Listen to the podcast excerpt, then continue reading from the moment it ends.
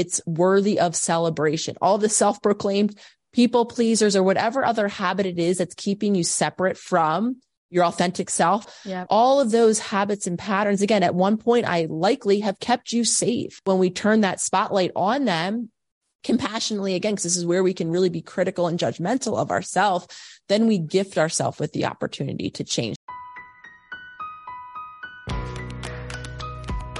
Hey guys, it's Cathy Heller. Welcome to the Cathy Heller podcast. This show is meant to be a guide for you.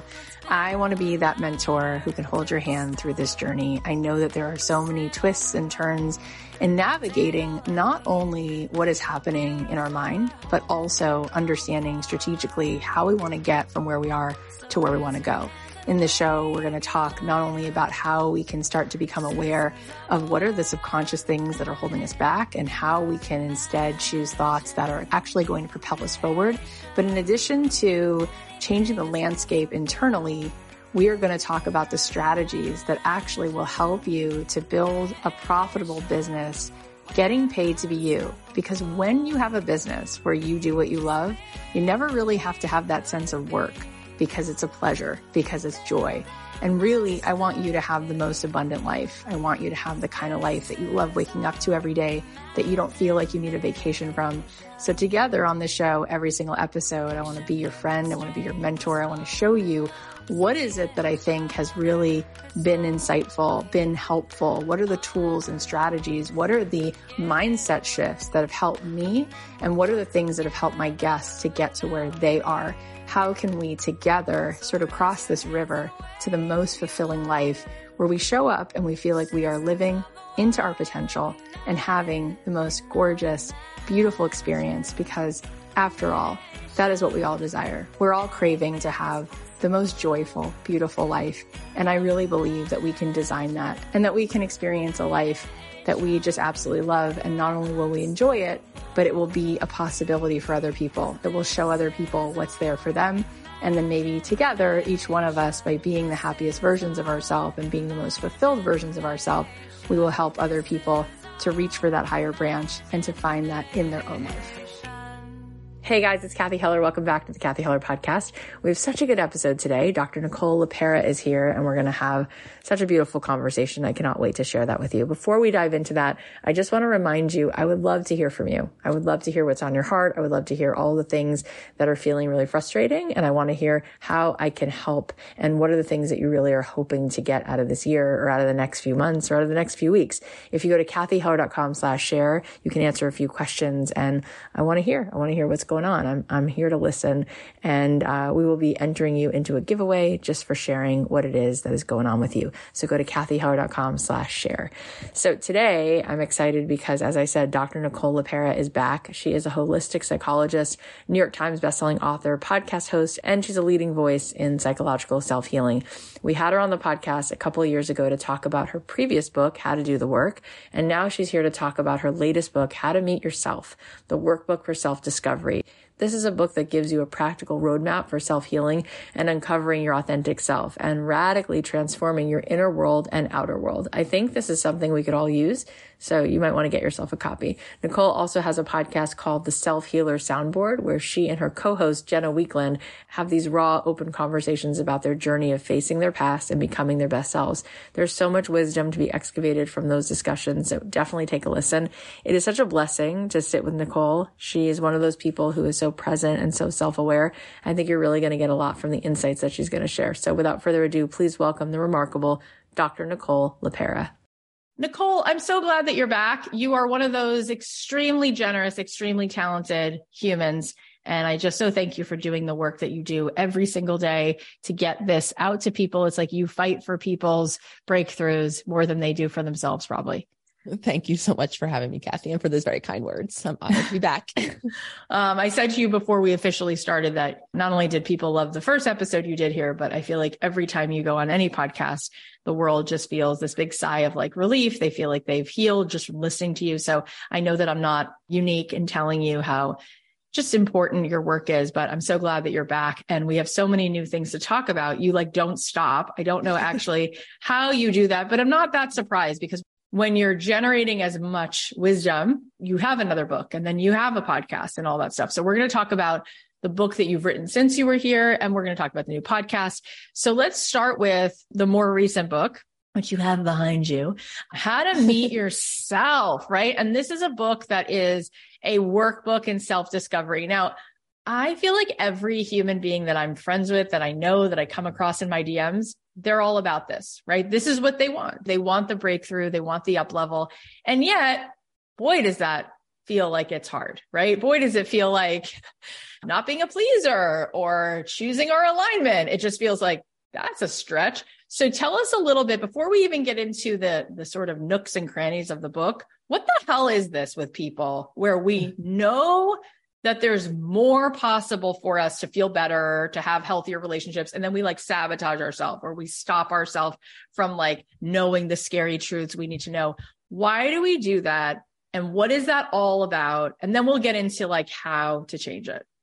Yeah, really, really great questions and a really great place to start. And I like to paint the picture of, for those of you who have ever seen a, a horse walking with blinders on it, very much, I think that describes the human experience. We're so subjective to our habits and patterns, to how we know ourselves to be. Many of us living that particular habitual way for decades, that it's hard to really become conscious of that reality that most of what is creating our daily experience are habits and patterns or an artifact of our conditioning, our earliest experiences and not who we really are. And as I was writing the first book, um, How to Do the Work, I talk a lot about that coming to conscious awareness that all these ideas of who we think we are aren't really our true self. And it became clear to me that humans, we are blinded. We are subject to ourselves and we do need to know where to look. So the idea even of this workbook of a guide, a deep dive into these concepts. The reality again that we're all habitual beings,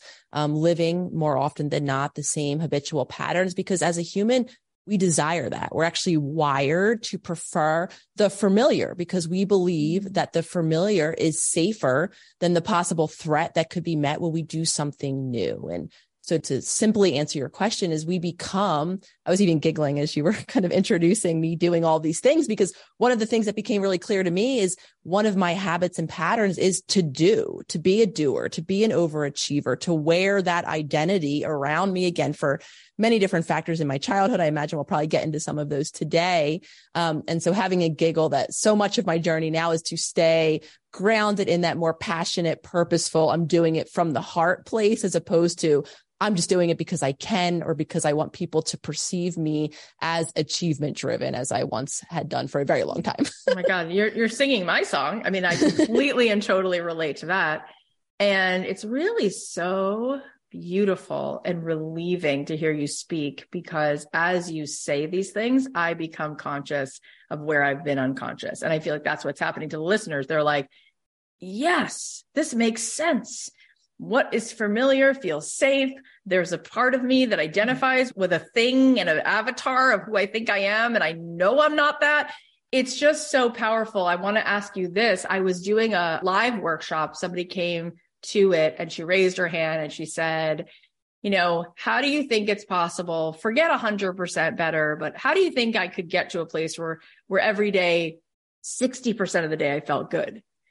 And I just think that alone was fascinating because if you went to a physical doctor, a medical doctor of anatomy, and you said, I would be happy if I felt physically good 60% of the day and 40% of the day, I would totally be okay if I felt nauseous, had a headache, horrible back pain the doctor would say, well, that's not okay. Like we want to get you to feel good all the time. Like if there is a symptom like that, that's a red flag that like we got to change your diet. We got to change your sleep. Like that, we're not tolerating that.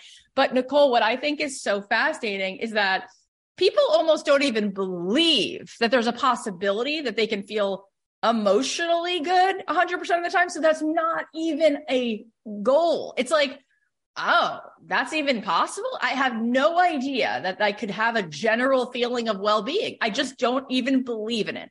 So let's talk about what is it that's keeping us from feeling even 60% of the day really good? Because I don't think most people, if they're being honest, say, yeah, 40% of the day is a struggle, but 60%, I'm 100% lit.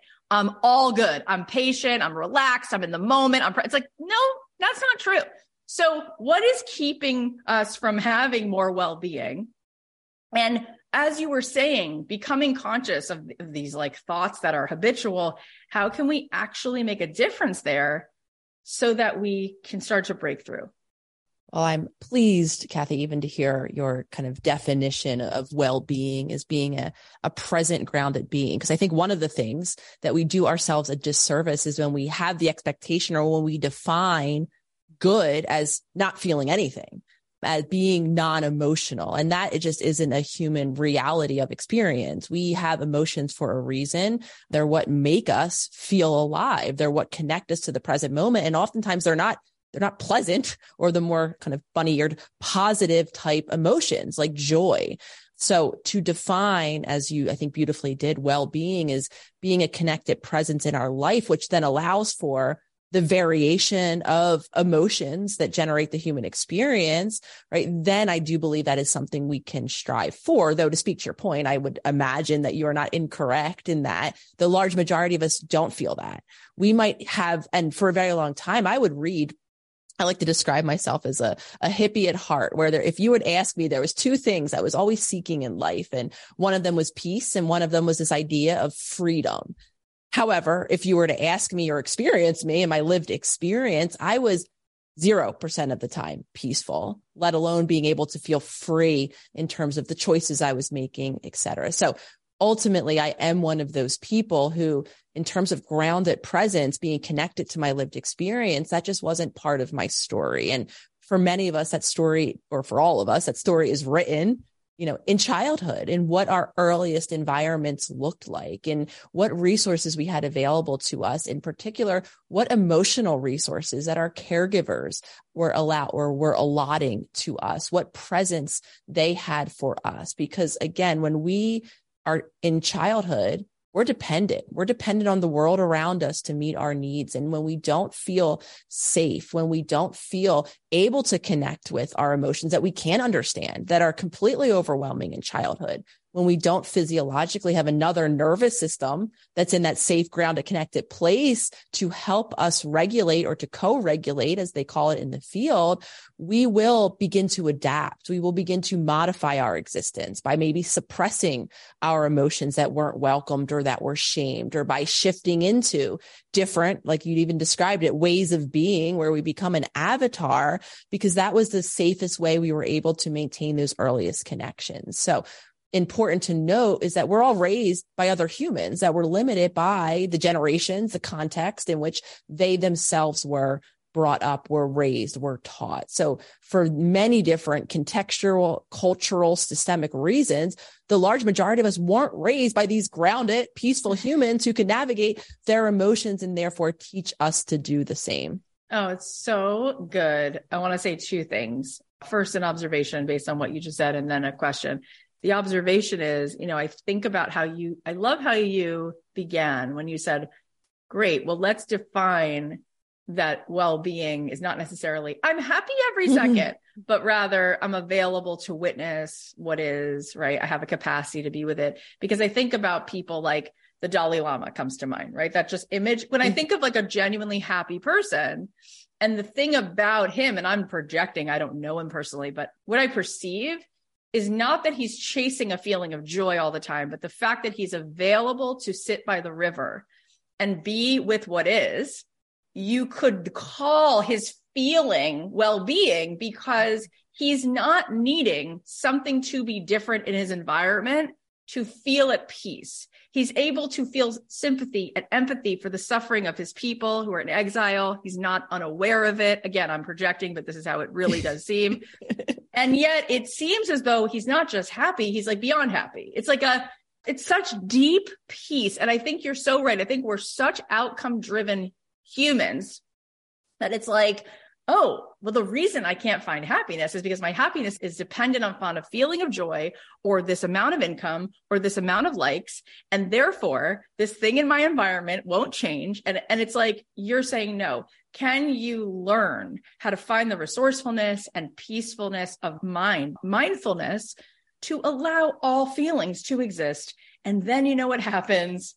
Something that looks maybe better than joy, right? It's like an equanimity And holy smokes, I feel like that is something our society does not sell.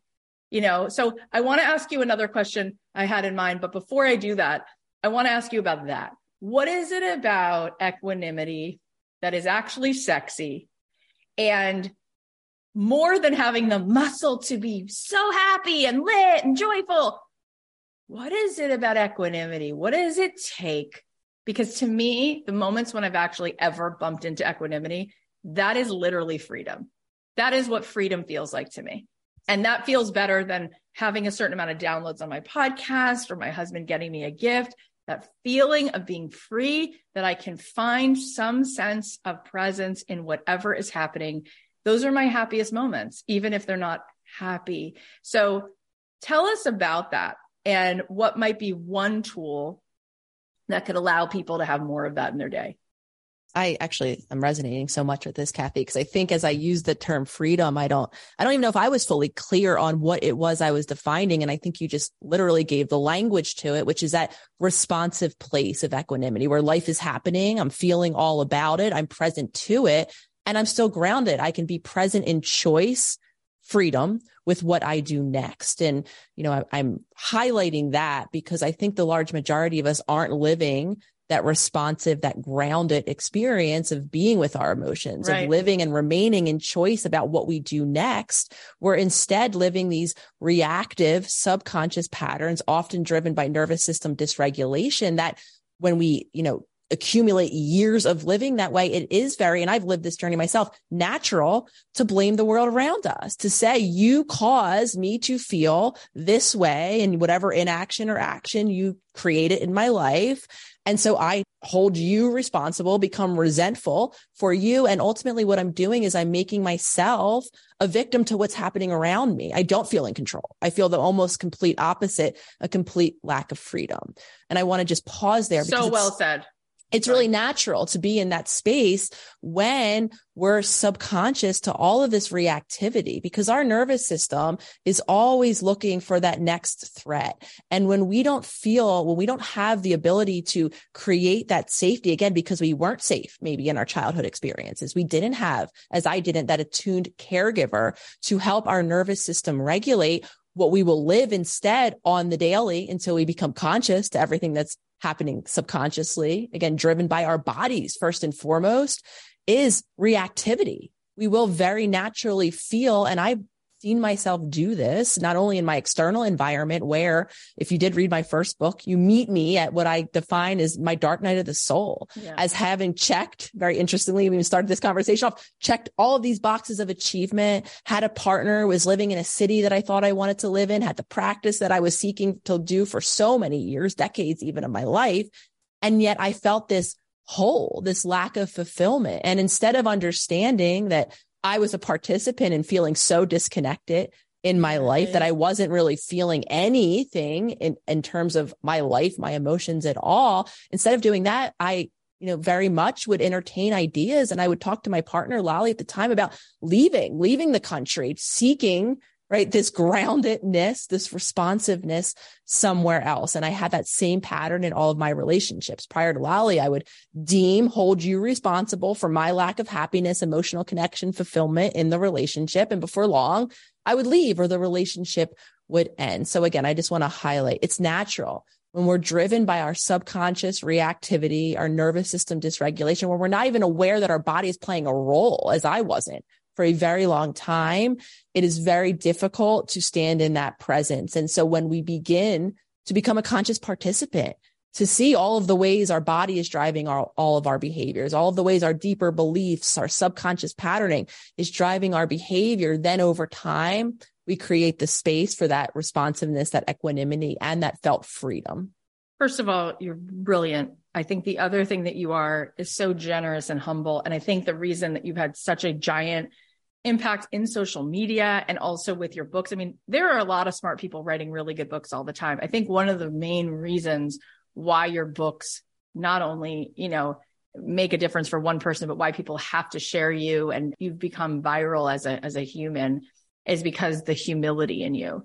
It takes a lot of courage in our society to flag things and say, "Oh, wait, let me just call myself out," right? but I think people really value leadership that says, come with me rather than look at me. I can prescribe you all the answers from my ivory tower because I'm not human and I never was. It's like, no, I'm a person who's going through this, which makes me a better candidate to teach you because I know the dark night of the soul. I've lived it and I totally can relate. I got married 13 years ago. We've moved eight times. We've moved eight times in 13 years there's always this restlessness about, well, if there's a different window to look out of, if, the, if there's a different vibration in the backyard, like that must be what I need. We'll move over here, we'll move over there. And like now we're up in Brentwood. I live over this little bridge. We live in this beautiful home. And I'm like, you got to check yourself, Cath, because you've got this amazing thing. And what you really want is the feeling of the lightness of your own being. And that requires you to show up and set down all the ways your nervous system wants to go back into a pattern. And it's beautiful. It really is because that's what we came for, right? Like my greatest satisfaction is actually the moments that are hard because they reveal to me the courage that's actually in me. They reveal to me what I'm actually capable of. And those are the most satisfying moments, right? Like I remember the first time I interviewed you, I was like intimidated. I was like, this is uncomfortable. My ego has a whole idea about who her ego is. And it's like, you should run to do those things, right? Because then you set down all this BS. Let me ask you this question, which is what I was going to ask you before. I posted this on Instagram yesterday. It's not even my quote. I found it. I gave the woman credit once I found out who she was. And she said, if you avoid the conflict to keep the peace, you start a war inside yourself. Okay. Now, why I'm bringing this up to you, uh, the, the, woman, by the way, I, somebody told me who wrote this uh, on Instagram. She's at, at coach on call. So shout out to her. I think her name is Cheryl. I say this because I've posted, I don't know, many, many things that post got like so much fire. And I wonder how many human beings have lived their life trying to keep the peace and saying, Oh my God, that's correct. There's a war inside myself. Now, for me, I posted that because that's been my dark night of the soul. I am wired into being a pleaser. I had a father who was abusive. I, alcoholism in my family was trying to never be in the middle of the crossfire. Parents got divorced. There was like a lot going on. And I found my way through by not having needs, making sure I'm very pleasant and pleasing. And holy crap, what served me then causes me so much pain in my adult life. And if there's tiny little ways that I can ever speak up, I feel like the biggest hero that I could even say, like, I have to get up and go pee. Or like, I've once watched myself get a parking ticket because I didn't want to interrupt the person speaking for no reason. Like, you know what I'm saying? So the levels are so deep and there's so much pre-wired conditioning and trauma. So let's say this is our thing. Let's say we would like to choose authenticity so that we don't have this war inside of ourselves. Let's say this is one of the biggies for people. What on earth can we do about this? How can we stop avoiding conflict to keep the peace and create the war in ourselves? How can we stop doing that because it's literally exhausting.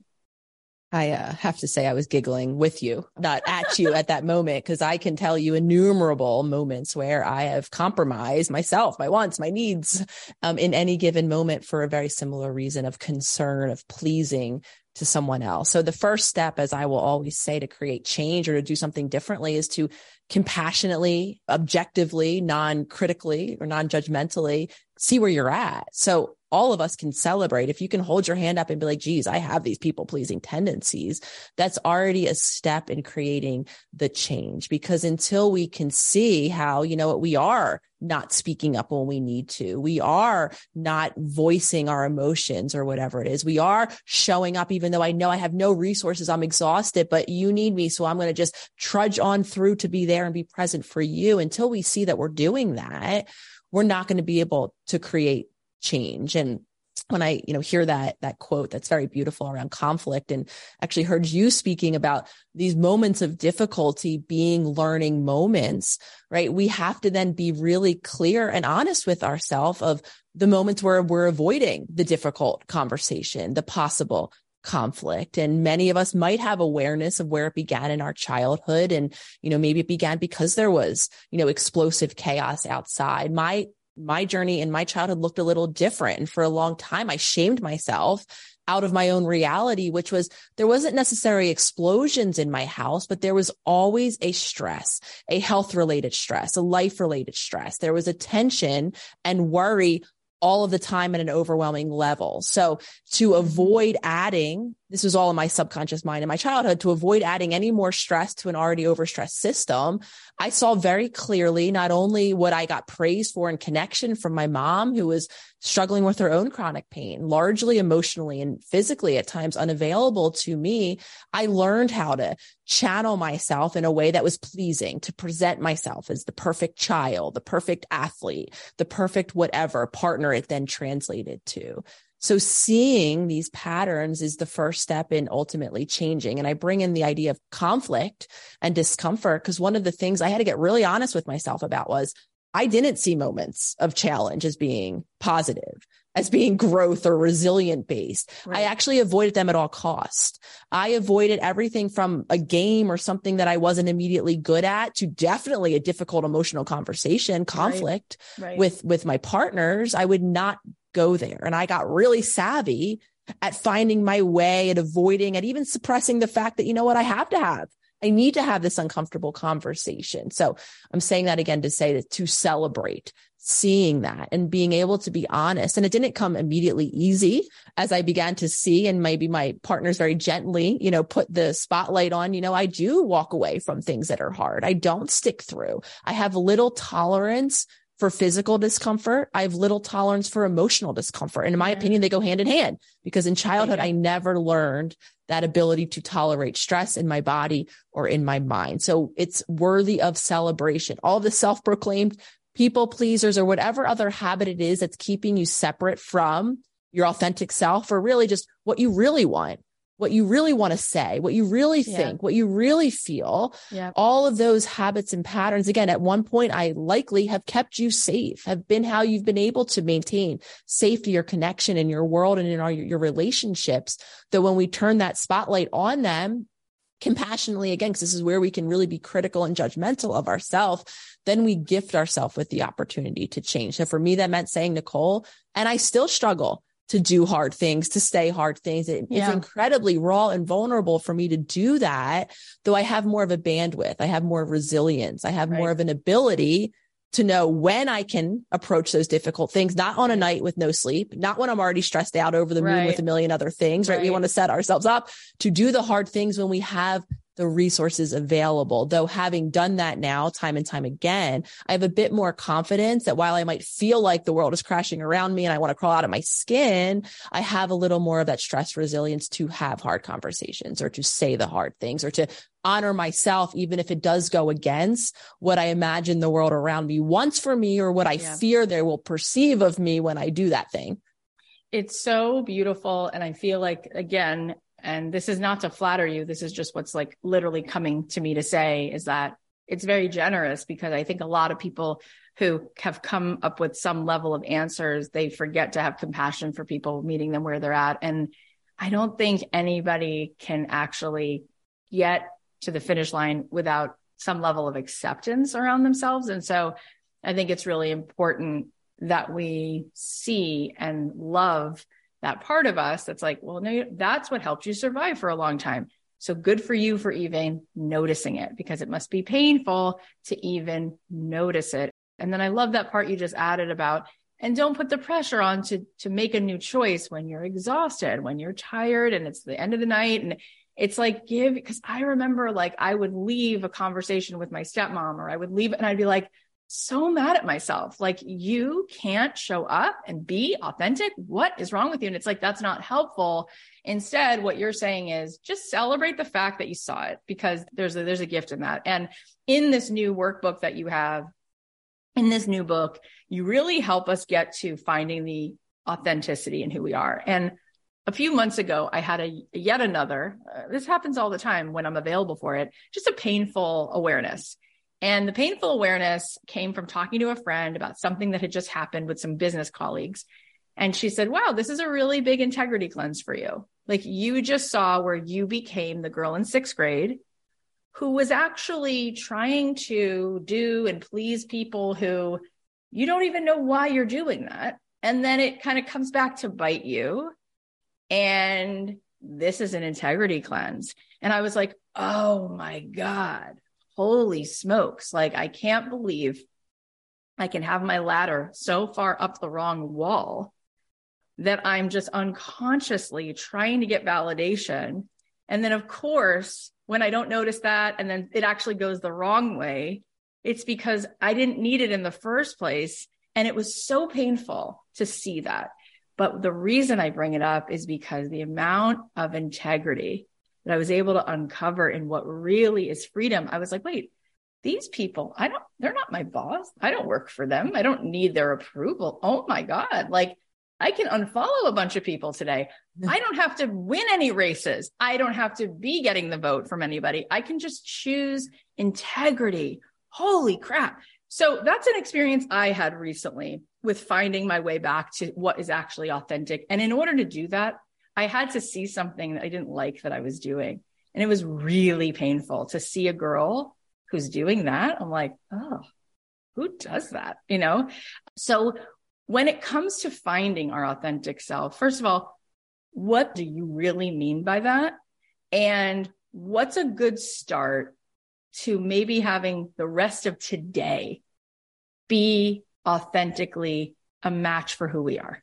Really, really, I appreciate um, you sharing that experience. And I'm relating on so many levels um, particularly you know really having to hold myself responsible for the moments when i'm engaging with things that are stressful with misinterpretations. And I have a lot of those moments.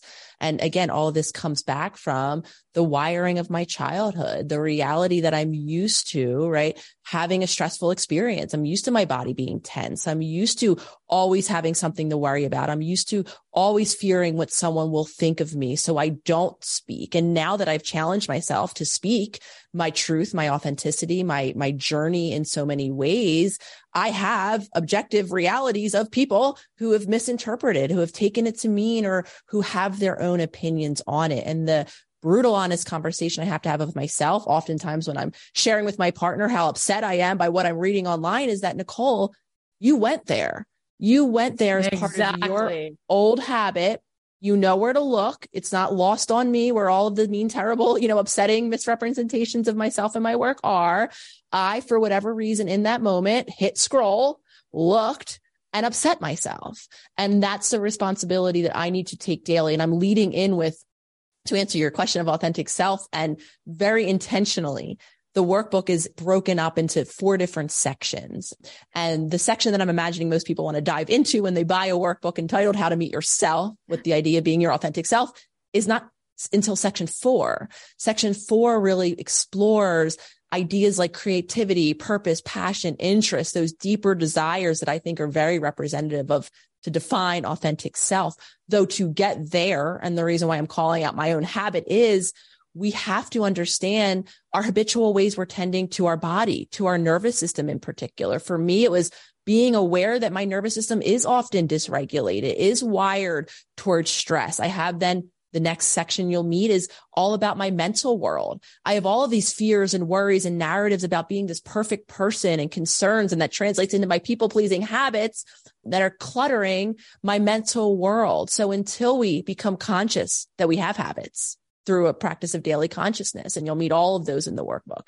Until then, we turn the focus on being conscious of our body and how much we can't white knuckle those of us who have tried with the affirmations, our oh, mind oh to change the way our physiological body, our nervous system is reacting, is interpreting the world around us. So then we want to turn that focus peel back that next layer, see all of the ways that our body is dysregulated, see all of the ways that our stories, those filters, me looking for the stressful thing to mirror how my body is feeling tense, right? Is creating that disconnection from the self so that then we can peel back all of that onion by first discovering consciously and witnessing who we aren't and then we are met with who we really are. What are the deepest ones? What are the thoughts? What are my beliefs? What is my passion and my purpose? And if you would have asked me or when I met those concepts, passion, purpose were great ideas about a decade ago for me, not anything I thought I had. I thought that genetic chip passed me by. And it yeah. wasn't that it passed me by or anyone else who doesn't feel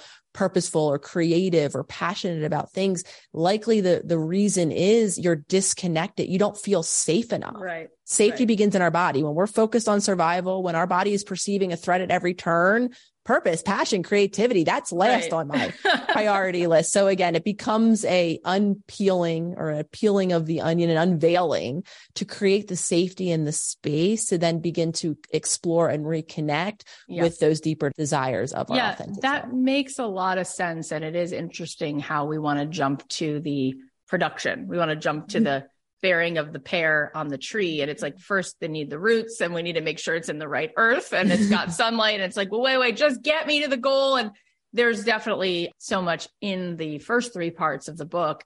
I want to ask you this question because it was, again, very generous of you to give us an actual example in your own life where you got stuck, right? Where you read something someone said, you're back in your suffering. And it's like, I love how you said, I knew better. And like, I went there. Here's my thing for you. Here's my question after speaking with thousands and thousands of people, what I see as a pattern in myself and in other people really boils down to codependency. Okay. And it's fascinating because I remember hearing about codependency. I think when I was like 15, my mom, my parents were divorced. My mom was reading Melody Beattie's book about letting go. And I was like, you're codependent. I'm not. like, I don't need anyone. I am not actually the opposite of that. Then I realized that codependency could for sure be people pleasing, right? It's like I might be independent, but boy, do I need to know how you are and I need you to be okay. And like that's for sure codependent.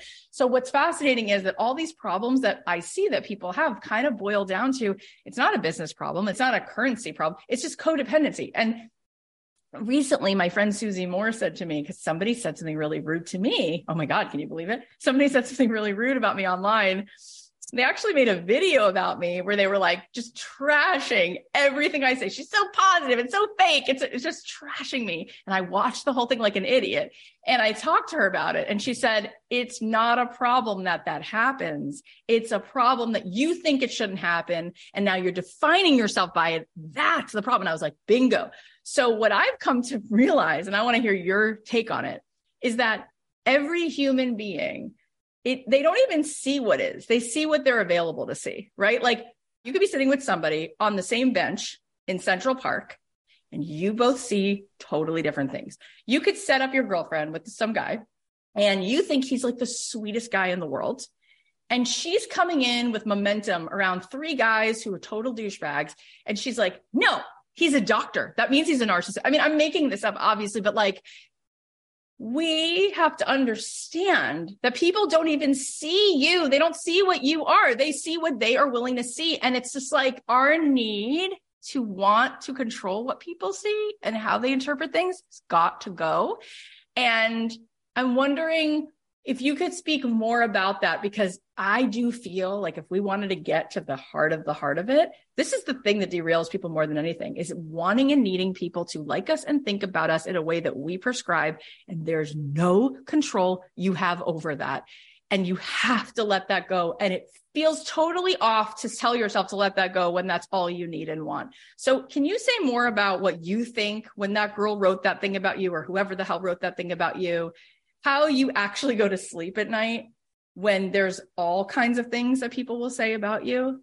I think I want to acknowledge your very wise words, Cathy, and acknowledging the reality of how subjective we are, how two humans can literally live the same experience and be filtering it differently through our past, through our childhoods quite often, and then seeing, feeling, reacting responding in a completely different way. And I'm, right. I'm, highlighting that because so many of us desire a uh, believed control, this false idea that everyone or there's some objective reality that we can all agree on. And again, I do think that that is, and I'm going to get to the answer of the question. That's a desiring of control, right? If we can say, oh, well, the science said this, or, you know, if I surveyed four people and three out of four of them said this, then I can be affirmed that what I'm seeing is real. What I'm more or less looking to do is trust myself. Right. And self trust needs to begin now wrapping in this concept of codependency with a space for ourselves, for us to explore ourselves, our ideas, our emotions, our ways of navigating the world. And over time, developing that affirmation that, yeah, how I see things is how I see things. And I can trust what I think I want. I can trust what my feelings are telling me because I've lived the experience of having space to be curious, to explore. All of this is hypothetically what childhood is about, a safe container to be separate from our parents the large majority of us have lived, and I couldn't agree with you more that at the root for the majority of us is that lack of self, that lack right. of self trust, that lack of self entirely because we were merged with the environments yes. around us, with the caregivers around us. We became an extension again of no ill intent, often of no conscious intent by the caregivers around us, but we didn't have that safe container for difference to explore with curiosity what makes us us, to go out and to navigate the world and sometimes to fall down and have that safe space. Sure to get back up, thereby then developing the trust in ourselves. So when we don't have that, as I definitely did it myself, and I didn't even have language of codependency. I went through a whole training program and I would have never met those concepts and, and attached them to me or to my family. And I've come to realize we were so merged with each other yeah. that there was no separation. The whole climate revolved around whether or not what degree of stress the family was under. There was no room for difference in thoughts, yeah. difference in opinions, definitely yeah. not difference in feelings. So again, because we don't, we didn't have that lived experience of first exploring who we are, what makes me different and separate, and yet still in safe connection with those around me. Right. And then I didn't have the experience of being able to develop security and trust in myself, in my intuition, in the way I view the world, we continue to control, whether it's our partners, whether it's right. perceptions around us, whether right. it's grasping for this idea of this objective reality that we can all agree on. Because really what we're saying is, I don't trust me. I need some reflection back. So applying this again, I need people on the internet to tell me that I'm just as good as I think I am or that I, I have my heart in the right place. So again, it's not an easy fix. It's seeing all of the moments where we're outsourcing, where we're looking to other people, even becoming aware for me that I had no boundaries. I was codependent. I did rely on everyone being happy with me, which is impossible. Everyone agreeing with me, which is impossible to feel good about myself and to live in trust. And as I've been talking about all through this journey, reconnecting with myself, my emotions, allowing them to have space, beginning yeah. to speak my truth, tolerating the discomfort of that. Now, how I sleep at night is I try to limit especially when I don't have the resources, how much I engage with those right. stressful misinterpretations. And I try to always drop back into my conscious self, my heart, what the truth and the reality is for me. And I've gained enough self trust now that while it is distressing and upsetting in the moments where I'm engaging with it, I don't allow it to destabilize me. I don't allow it to determine what yeah. I'm going to do next. And of course, this doesn't apply to those closest to me, my loved ones who, when I trust you and you have interaction with me and you might offer me a vantage point that I don't want to see for myself, some of those moments and those interpretations, I will very begrudgingly choose to let in because there's truth in them, right? Going back full circle, we're blinded sometimes our relationships with our trusted right. loved ones can offer a vantage point that we might not want to see or accept right now, but could be helpful ultimately for our continued evolution. Yeah. And I love the balance of that because there is always the middle path, right? And I think so often we live in this extreme of definitely not trusting ourselves and caring so much what people think. And then at the same time, it's like, if you can have grace and love for yourself, you could look at what other people are experiencing who love you and know you, who you trust. There's probably a gift in there, right? Mm-hmm. It's interesting because I don't know why I thought of this example, but I was thinking about Larry David because I really love Curb Your Enthusiasm. And it's one of those things where like you could be the most delicious Japanese food, or you could be curb your enthusiasm. And it doesn't matter. There are people who will never like sushi. There are people who never like that show. In fact, I know some people who say, how can you watch it? It makes me so uncomfortable. But the reason I bring that up is because what makes something good in the end is not that everybody likes it. It's that there's something about it where the person who's behind it put a flag in the ground and said, this is just me, right? And Curb, I think, is a good example because he is so himself.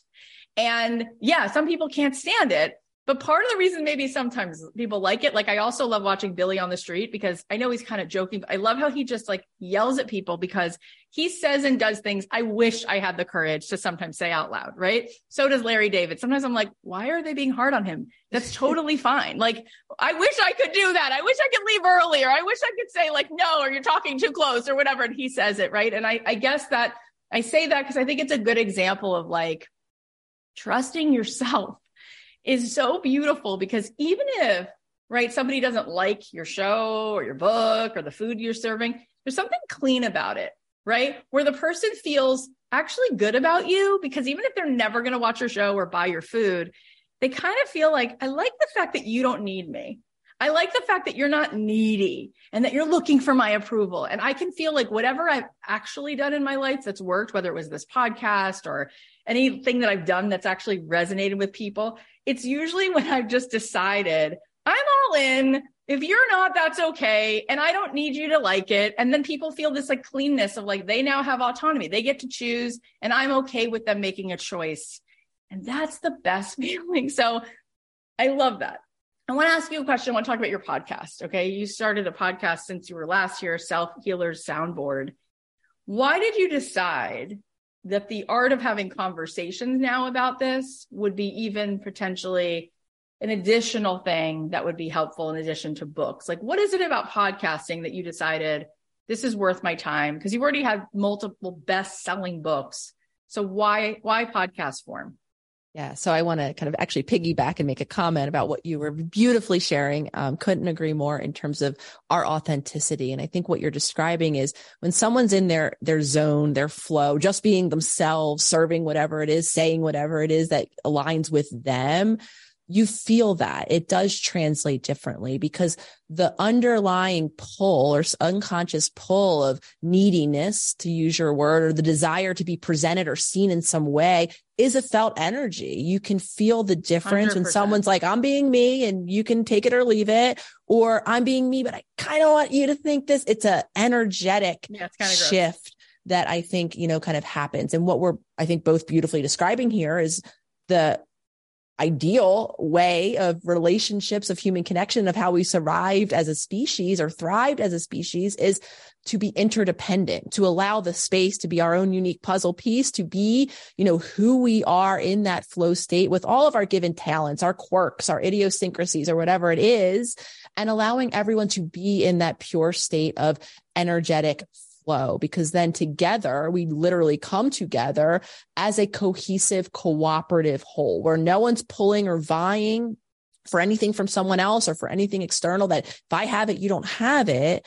We all then, I think, are in an energetic symphony in a sense. So then Beautiful. to answer your question about the podcast, speaking, having conversations. That is one of my zones of, of, flow. I, when I'm having conversations with someone like you, with my co-host Jenna, I'm just in the moment. I'm talking about things that I'm interested in talking about. I'm sharing authentically about my own journey because that's very much the intention of the soundboard podcast is while we will talk about, you know, concepts and we're always desiring to give practical tools to break down understanding of these concepts and to give listeners, you know, free of charge, a resource, a thing to do to action on that. We are very much using that space to explore our own unique journeys. Again, going back to something you beautifully noted earlier, we are not, my goal for people isn't to find that one guru whose story resonates completely because I don't think that exists. That's why Jen and I are co-hosting it. We come from two different backgrounds and experiences. In many, many ways, we view life differently and it's in hearing our stories. We are constantly urging listeners of the podcast and they're very engaged, whether it's on our YouTube channel or on our Instagram account, leaving comments, leaving their journeys that are very different. We translate that in the self healer circle, the membership. It's very community driven, community led. It's not just me on a pulpit saying this is my journey because I'm definitely not going to resonate with everyone. You're not going to have lived the same experiences. Right. So the more in conversation we are with the more conversations and stories and journeys, I think is of incredible value to creating that beautiful fabric. So it was translating into again, the written, they're spoken, from written to speaking, giving us the opportunity to explore our journeys and to interact with the community in a ongoing conversation. That's very much how we frame it and how we feel about it. Well, I love that. And having had now two conversations with you, I do feel like even if it's possible to say, even more than your books being effective, I feel like just you as a speaker, you're just so great with language and communication and it's in the resonance of your energy. So I love that you are speaking and having a place where people can con- continuously hear you just in that flow. I have sort of a loaded question to ask you. I was thinking about it actually this morning and here's what it is you know, there's been so many good examples of people who've put out beautiful, helpful things, right? Whether it's Wayne Dyer or Ram Dass or Byron Katie or you. And what my question is, it's, it's two parts. The first part of the question is, what in the actual hell that people can literally read all the books, right? They can quote you the four agreements. They can go into their best Esther Hicks imitation. They know the things. They've got James Clear tabbed, um, right? And they don't change. I find that like, what is that? That is so fascinating. And then my second part of that question is what keeps you motivated to do this work when you know that the majority of people who read your book don't necessarily wind up with where you wanted them to be, I find it like maddening because I do this work, right? We've had people like you on my show, Deepak Chopra on my show. We've done 700 episodes, right? I get the same emails from the same people with this. And I'm like, okay, I'm not going to stop because I love it, right? I love it. And we definitely get thousands and thousands of letters saying, like, holy smokes, I'm literally blown away. And then I look and I'm like, okay, Eckhart Tolle has said this before. She's said this before, right? Brene Brown has said this before. So I'm asking you these two questions. Why, for the majority of people, do they still not have the breakthrough? And what keeps you doing the work when you're aware of that? Like statistically and like real realistically, those are my loaded questions for you. I appreciate them. I think they're really, really great questions, Cathy And ultimately, change is challenging. I mean, it ties everything together that we're talking about, challenging to our physiological, you know, the wiring in our nervous systems, challenging to the deep rooted beliefs that so many of us have been filtering through life daily. And this was one of the main things that led me to question the traditional way that I was practicing when I had the private practice in Philadelphia, doing the more standard talk therapy, right. though I always tried to gear it on mindfulness based, giving people tools of action. Yet week after week, it was again, I, I, I have all of this insight, right? And I can't change was essentially what drove me to seek to understand because I saw the same thing in myself. I was in all the types of therapies. I mean, I was getting ready to train to be a psychoanalyst for seven more years to lay on a couch to really deep dive into my psyche to understand. Similarly, when I think about people who write books, who read books, who can quote all the different books, right? We're in a different part of our mind. We're in a thinking mind. We're in an analyzing mind. We're not in the conscious presence of our entire being, which again includes our body. So when we begin to actualize into creating change, that's incredibly uncomfortable to become conscious to the reality that our body is playing a role, that we might need to begin to do things differently. And we all have that subconscious pull that we talked about in the beginning to not do that, to stay in those familiar habits and patterns, because this is how I feel like myself, because I'm so afraid of what could come next. I don't even know who I am without these habits and patterns. So we continue to intellectualize, to conceptualize, to self analyze.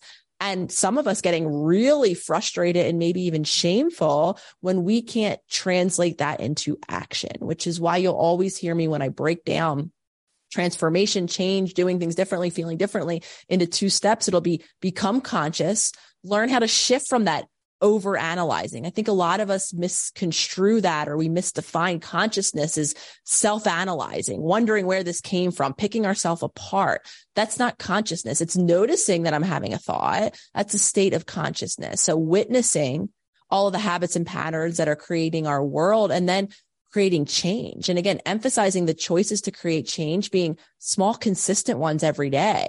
Because the more new we try to do, we read the book, we try to have a new action plan with five new things I'm going to do starting tomorrow. I mean, we all just passed the new year when we love to revamp life in a 360 degree turn. And again, we're going to continue to challenge that desire for the familiar, that pull right back into the habits and patterns that for our whole life we've believed have kept us safe. So now it's becoming conscious and stringing together small choices that we can remain consistent on. That's what truly creates change. So to answer your question, we're not doing that. We're over analyzing. We're in our thinking mind. If we do drop down to our body, it's very uncomfortable because of all of the emotions that we've stored in there. And we have to now experiment with new ways of being and walking into the uncertainty of the unknown. No, thank you. I'd rather just stay stuck. I'd rather stay in the habits and patterns that, you know, I'm most familiar with. I'm more comfortable here than walking into the unknown. Oh, it's so helpful to hear you break that down. I feel like everybody got so much out of this whole conversation, but that part, because you just called out, it's it's kind of like Seth Godin, who's a mentor of mine. He wrote a bunch of great books, but one book he wrote, it's this tiny little book. It's only 75 pages, and his publisher said, I don't even want to publish this. It's like a pamphlet. He's like, I've given you bestsellers, just put it out. And it's called The Dip. And the reason I love it is similar to what you just did, where he just anticipates for you like you're going to hit a dip. Like you mm-hmm. can read all my other books, but here's what's also true.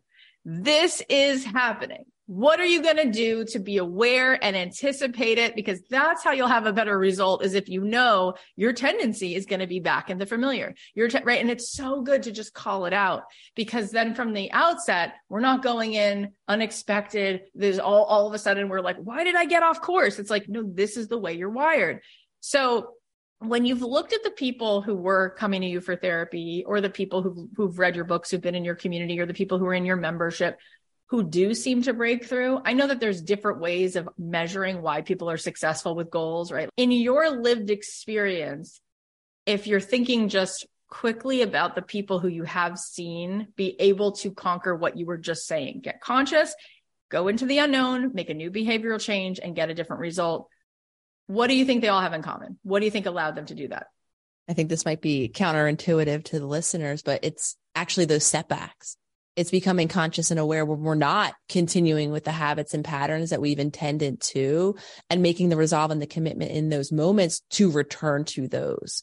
Because very beautifully, we're, what we're talking about here again is rebuilding or that strengthening that self trust muscle. Because I'll be honest, I have many habits that I know benefit me, help me feel grounded, present, equanimity, like we were talking about in that responsive place of, you know, passion and purpose and flow. And I'll be perfectly honest, I don't do them consistently. There's been many moments I was sick over the holidays and I spent weeks away from my more physical habits of moving my body, which again, for me is helpful in regulating my nervous system and yep. keeping me in that grounded present place. However, what is different now is I've fallen off my habits a million times since I started creating them, however many years ago it was now.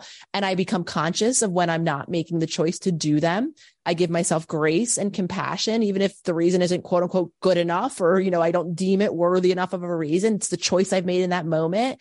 And then I give myself the opportunity in every new moment to make a different choice and having fallen off my habits and return to them, not because someone told me, because I've been in my body. I feel different. I feel less agitated. I feel more grounded. I'm able to more enter that flow state that for me is indicative of me being in that heart centered, you know, authentic self space to use myself as one of my partners, Jenna always says, as my own proof.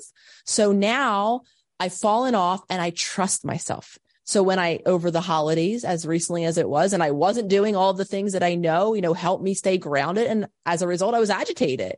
I was reactive in moments that I wouldn't have been. I was probably scrolling on those pages that I talked about earlier that I shouldn't have been or that I know only increase my stress. I now trust myself and I trusted myself to return. And since then I have returned. So I think to answer your question, that's the difference is remaining present to all of the choices that we're making, even if they aren't ideal, aligned with our intentional future self, whatever it is that we might want that to be. Because even in those moments of, I would even challenge calling them setbacks. I would call them the choices we made in those moments what we're doing un- unconsciously is we're rebuilding that trust muscle, that intuition, that ability for me to discern, right? The moments when, you know what, I do need to just stop and not do the things that I intend to do. And the moments where I can push myself through a little bit of the discomfort of wanting to stop, knowing though that I have the resources to do differently. That's our journey is to discern essentially what works for us. And I believe they're built. And that's what the difference is between those, those groups is we've stayed present enough to ourself and our journey to allow ourselves to make those conscious choices at each moment as or as frequently because that again is unrealistic as possible. Beautiful. My last question for you before we end. You know so many people who listen to the show speaking about purpose right? Not only want to become conscious and more aware and have equanimity but once they have that they would like to be giving to the world, right? They would like to feel that they're in their own sense of flow. And I want to ask you a question from the standpoint of a content creator, of a person who's created a beautiful empire out of doing things that make you feel alive, right? I don't really look at your work as a job. I kind of see it as an extension of you being in alignment. And I think that that's like really a dream for people that they wouldn't have a job to go to every day, but they would be in alignment. And I'm curious about what you would say when I ask you if you had to look at what you would guess over the years allowed your content, whether it was your Instagram posts or your books or your the things that you've monetized where you can actually help people, whether it was one-on-one sessions or memberships. If you had a look at the things that you offer and you had a guess why you think those might land more than maybe somebody whose things are not landing, what is one thing about showing up in service that you think actually makes the content digestible or shareable or allows for you to build this beautiful business out of the business of your work, right? I'm just curious from that standpoint as an entrepreneur, which you very much are such a successful entrepreneur, what you think is part of what's allowed that success. I think it's probably two things. The first one being, I imagine at this point in the conversation, it won't be of surprise, is being authentic, speaking my truth. Because if I'm again being perfectly honest, when I began, when I created that Instagram account, however many years ago it was now, there was a filter. There was that worry of what okay. will my colleagues think? What will this person think? What will this great? All of this kind of vetting or removing myself from what I thought and what I wanted to say and what I or has been helpful for me on my journey. So it has been, and to speak to your point, I don't necessarily feel at all like this is a job. I actually often question, like ask myself, like, will there come a time where you're done? Like, what will you do? And I think my true answer at this moment is no. I love thinking about ideas. I love communicating, learning new ideas, and then communicating them through my very unique filter, understanding again that back to the point we are talking about, it might not be for everyone, but mm-hmm. my authenticity, my journey is for me and it feels good. It allows me to live in that purpose.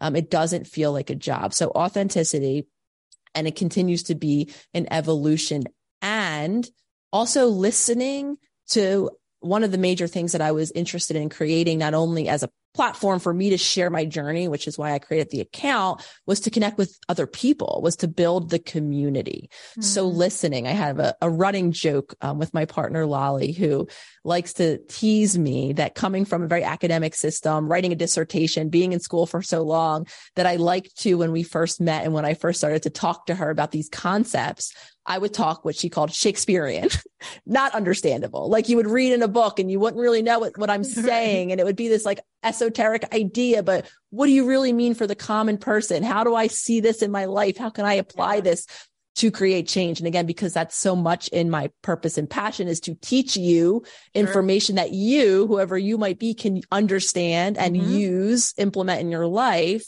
I do have to. And I did become aware of how people are listening, what it is you get from languaging a post in this way or, or sharing content in this way. So it continues to be a work in progress of saying my truth in a way that is understandable for the most of people. Because one of the things I was met with in creating that account is I wasn't just talking to people in Philadelphia where I was living.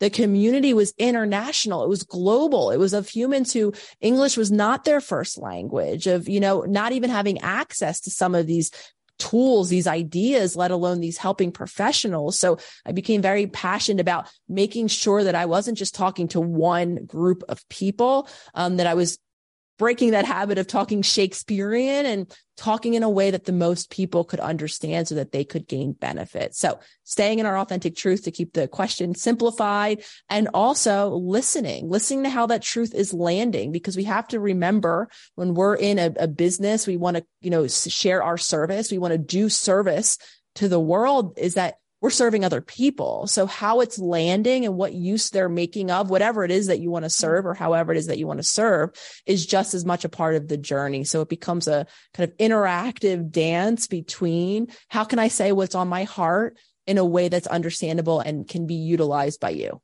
I love that so much. It's so beautiful and such a great place to end because as Seth Godin, who I mentioned before, said to me, business at its best, at its finest is radical empathy, right? Because a lot of people will say, well, I don't want to sell out. I want to be authentic. And what you're saying is, we're only really talking about authenticity here. And at the same time, this interdependent concept, which means I am speaking to somebody else who I want to serve. So to understand the way they think and the way they talk, ultimately I need to meet them where they are, right? Because I'm not going to teach a class of kindergartners something the way I would teach a college grad something or the way I would teach my mother versus the way I would teach somebody who doesn't speak English at all. It's like just understanding who your audience is doesn't make you less authentic. It actually just makes you more productive in being who you are and getting it across so that they can hear you. And I think that that's a lost art. I think that it's either I'm going to be who I am and then not having understanding that you get to be even more who you are when you know how to speak in a way where people actually can digest it. So I love that very much. I want you to tell everybody where they can get the book and where they can listen to the podcast and we'll put all the links in the show notes as well. I appreciate that. Um, so the book is now available by most major retailers. So whatever it is that you like to buy books, you can give a search and hopefully it's there. We're waiting to hear on international translation. So fingers crossed that it can be like how to do the work was in translate it in a, a point of this conversation of communication in as many languages as possible.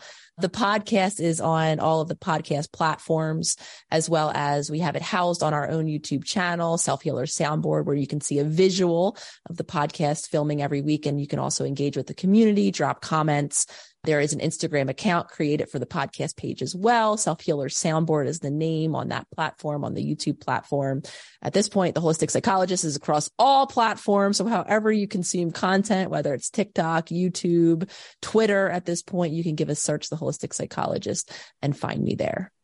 You are such a gift. Your humility and your kindness and how much love you have just like pours through you. It's probably the most impressive thing about you is how loving you are.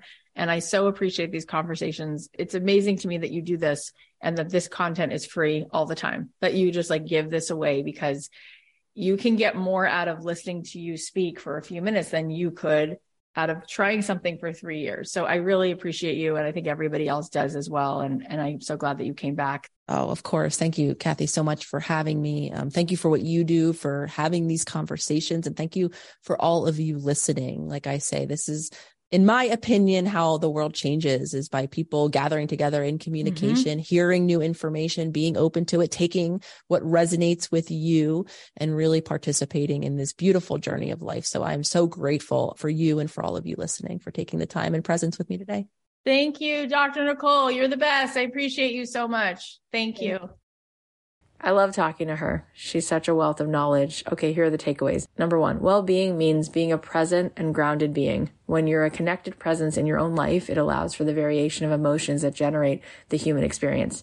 Number two, become a conscious participant. See all of the ways your body and subconscious patterns are driving your behaviors, deeper beliefs, and over time, you're going to create the space for that responsiveness, that equanimity, and that felt freedom. Number three, give compassion to the unwanted habits and patterns that have kept you safe. When you celebrate them, you give yourself the opportunity to change. Number four, we live in an energetic symphony. We have thrived as a species through interdependence and allowing the space to be our own unique puzzle piece, to be who we are in that flow state with all of our given talents, our quirks, our idiosyncrasies, and allowing everyone to be in that pure state of energetic flow. Number five, challenge that desire for the familiar that will pull you right back into the habits and patterns. Becoming conscious and consistently stringing together the small choices is what truly creates change. Number six, give yourself grace even if you don't think the reason is good enough. Give yourself the opportunity in every new moment to make a different choice. Even when you're fallen off, you now trust yourself to return. Number seven, stay in your authentic truth. Listen to how that truth is landing. Your authenticity, your journey is for you and it feels good. It allows you to live in that purpose. Number eight, the world changes by people gathering together in communication, hearing new information, being open to it, taking what resonates with you and really participating in this beautiful journey of life. If I could thank you a million times for listening, I would. So thank you. This show wouldn't be anything without you. There are so many good episodes that are coming up. So please make sure that you follow us on Spotify or you subscribe on Apple Podcasts because we don't want you to miss out on anything. And I'd really love to hear how you are and what's going on and what are your dreams and what are your wishes and what are your struggles. If you go to cathyheller.com slash share, you can fill out a form and you will be entered to win in this giveaway we're doing. Not only will you be helping me to help you, but you will be eligible for something really fun. And if you know someone who you think would appreciate the podcast, please go ahead and send a link or post about it on your Instagram. And if you want, you can tag Dr. Nicole. She's at the dot holistic dot psychologist. And you could also tag me at Cathy.Heller if you post about it. I love you so much. I'll leave you with a song. I'll talk to you soon. Look at that girl. She's lighting up the world. She'll be a hologram to earn their love. People wait in line see the way she shines. If she wasn't perfect, would it be enough? Now the sky's on fire. I've lived my whole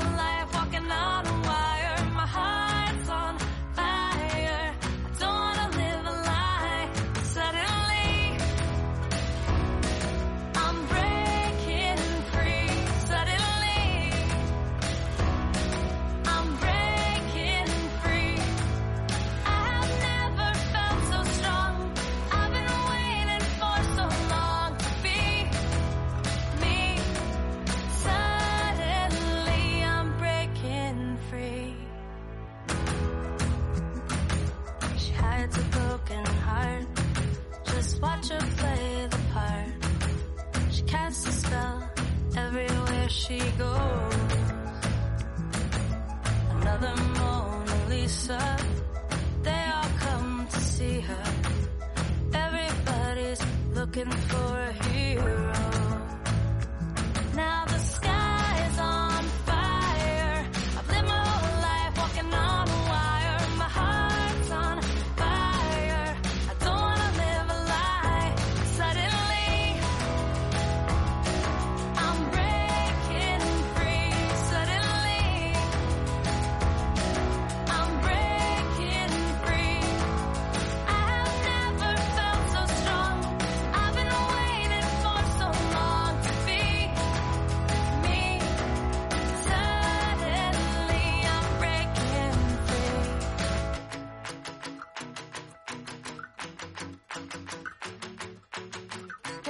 set free, ready, set free.